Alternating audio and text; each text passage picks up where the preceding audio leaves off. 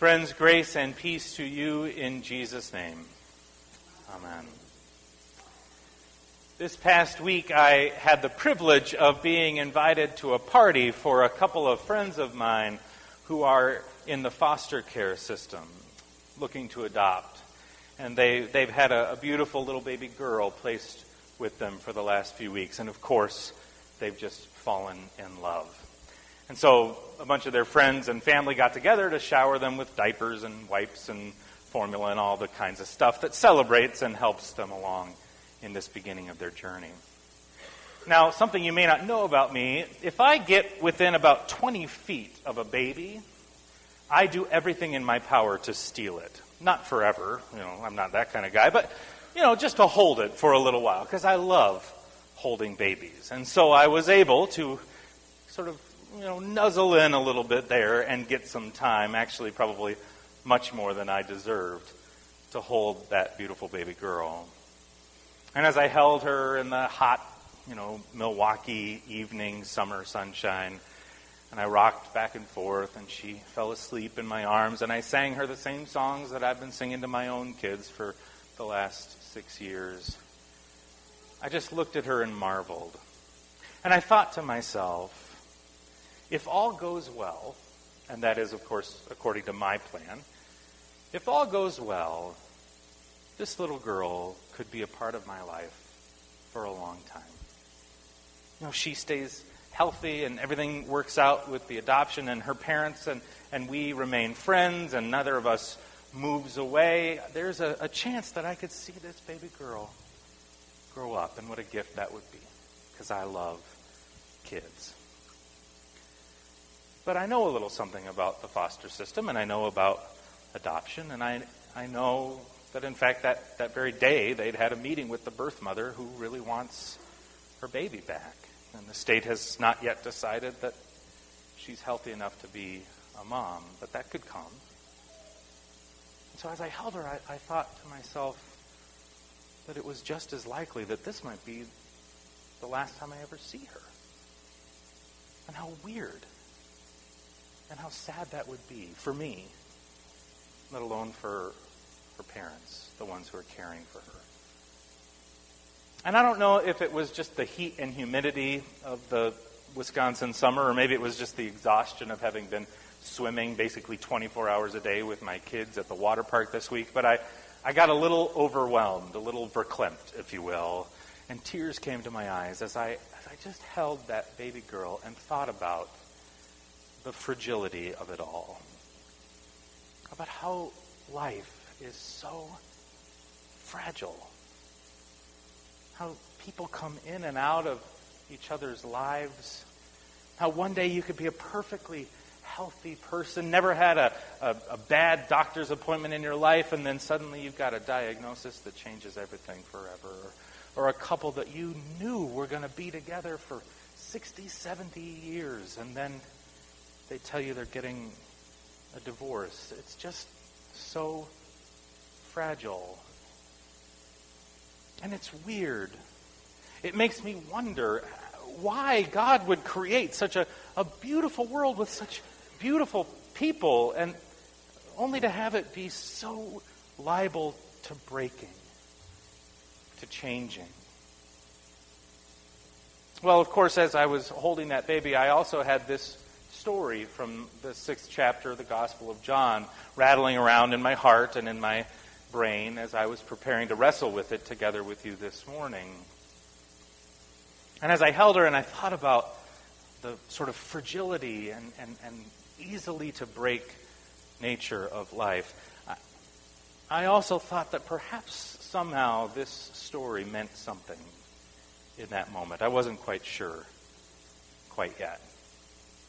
This last week in the weekly email, I, I mentioned, I, I, know that you all read the weekly email, right? Every single word, every Thursday when it comes out. So I mentioned in there, as you well know, uh, that this is a story, especially in the Gospel of John, that has lots and lots of characters, right? There's lots of different characters in this story, especially as it's told by John, this story of the feeding of the multitudes. There are, of course, the, the crowds themselves, the, the people who have gathered, thousands of them, we're told, who are hungry, hungry in their bellies, hungry in their hearts, longing to, to hear a word of grace, longing to be healed. They're there to listen to every single word the preacher has to say, or to be perfectly honest, probably listening just enough to know when dinner is served. But they're there, and they're hungry. And then there's that little boy or that little girl, we're not sure, but a little child who was the only person wise enough to bring a little food along, knowing that preachers have a tendency to go a little long and that, you know, she might get a little hungry. And there, as people were hungry, she was moved to share what little she had, this little lunchbox that she brought along. That she had it to give, and there were hungry people, so why not? There are the, the, the, disciples, of course, given voice by Philip, who have a very reasonable amount of doubt about what exactly God can do with this tiny little lunchbox, wondering how on earth even six months' wages could provide even a tiny nibble for such a crowd, let alone this little kid's little snack. And Jesus tests their faith in the midst of that, wondering if they have come to know God's abundance. And then there's all the other folks who just show up. They're just there that day. Maybe they heard something interesting was going on. Not particularly needy and not particularly gifted, but there and able to help out. You know, we'll call them ushers, if you will. They're, they're there and there's a bunch of food and a bunch of hungry people and they, you know, help hand it out and make sure that everybody gets some and then they collect the leftovers. There's lots of different characters in this story. And my guess is that if you're anything like me, you have found yourself in one of those places, that there's a, a person in this story with whom you might resonate. After all, there have been many times in my life when I have felt like I really did have nothing to give. I was exhausted or hurting or, or heartbroken, lonely, I didn't have anything to offer. All I needed was just a, a word of grace, a word of welcome, a word of forgiveness, a word of life. And there have been other times in my life when I have had just enough, or maybe even more. When I have been encountered by God's abundant and amazing grace, I have been privileged or resourced or blessed, if you will, with enough or more to be able to let it pour out, to be of service, to share what I have, some of my energy, some of my time, some of my resources, to help life be a little more gentle for some of my neighbors in need. There have been times in my life when I have had big doubts, huge questions about the nature of things, about where God is in the midst of all of this, about whether any good could ever come from this, whatever this is, whether it's my best friend in the world who continues to live day after day with a crippling and lifelong disease when he once was so healthy, or relationships that I thought were on the right track that I wonder if they'll ever be healed, or fill in the blank with whatever crisis is playing out on the TV screen or your Facebook news feed is anything good going to come of this? How can any of this be healed? There are times in my life when I really wonder, when I, I have big, deep questions. And then there are other times, other times when I have glimpsed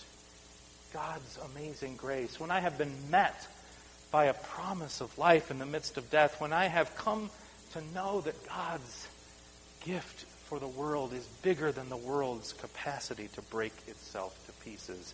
And that faith, that trust that I have come to experience has been enough not only to, to help heal my heart, but also to overflow so that I can be there to, to be helpful and to give some word of life, some word of hope to some of my neighbors in doubt, in fear.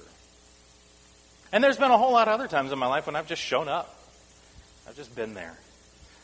Not particularly gifted, not particularly needy, but, you know, around in the right place at the right time, and God has somehow been able to use me to be a little bit helpful for the people. My guess is that most of you have found yourselves in at least one of those places as well.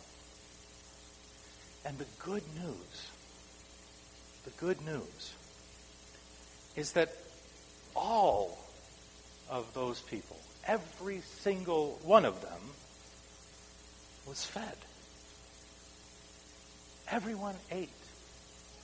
The faithful and the doubting, the needy and those who had enough to share, and everyone else who just showed up, everyone who was there was fed.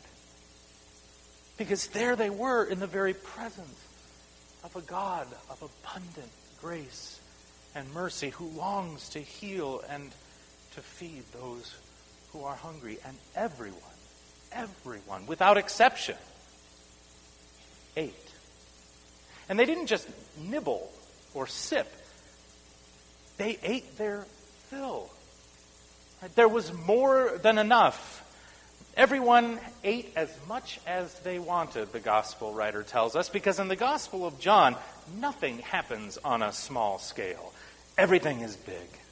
Everything is abundant. Everything is overflowing because God came that we might have life and have it abundantly, not just a little, but overflowing. Indeed, so important is the bigness and the overflowingness of God that the gospel writer has to tell us that there was actually a whole lot of grass there, too. I mean, it was just like a huge field. And all these people, everyone had as much as they wanted. No one was hungry and there were leftovers. Twelve baskets full of leftovers. And the fact that there were leftovers, I don't think is a throwaway detail. I don't think that's just simply coincidental to the story. In fact, I think it's central to this tale that there was enough left over to fill 12 baskets.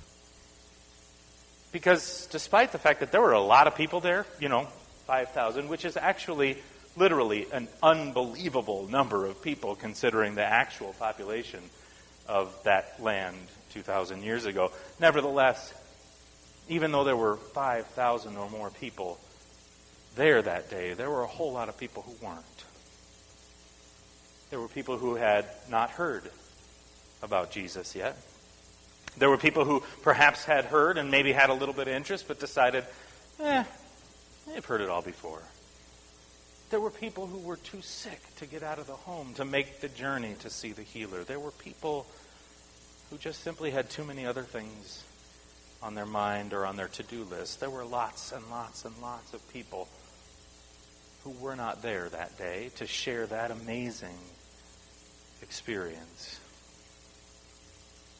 But thanks be to God, ours is a God who is desperate to be sure that all, literally all, are fed.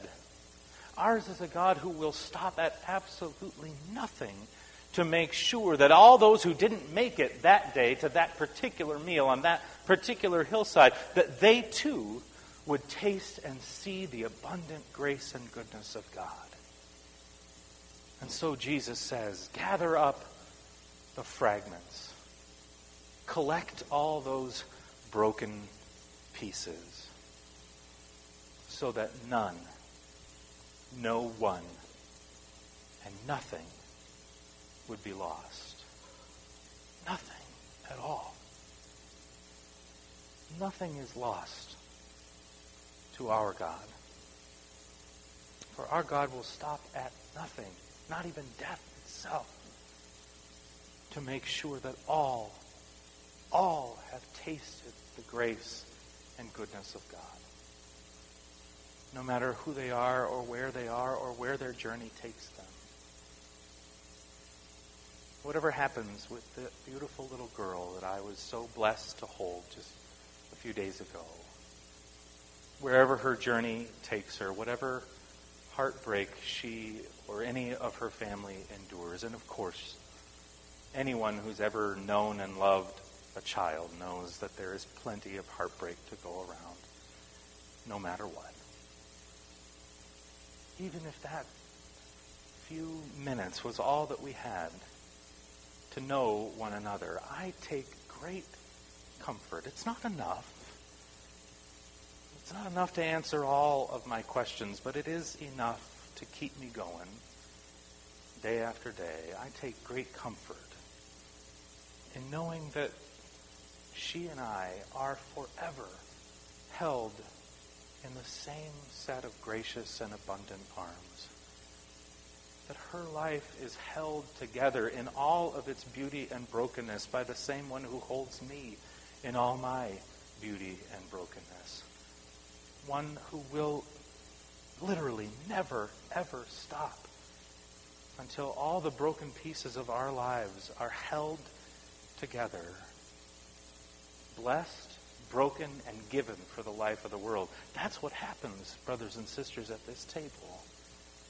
Where week after week we are gathered together in all our beauty and all our brokenness by one who longs for us to be fed to the fill so that our lives might be marked by God's abundant and eternal grace.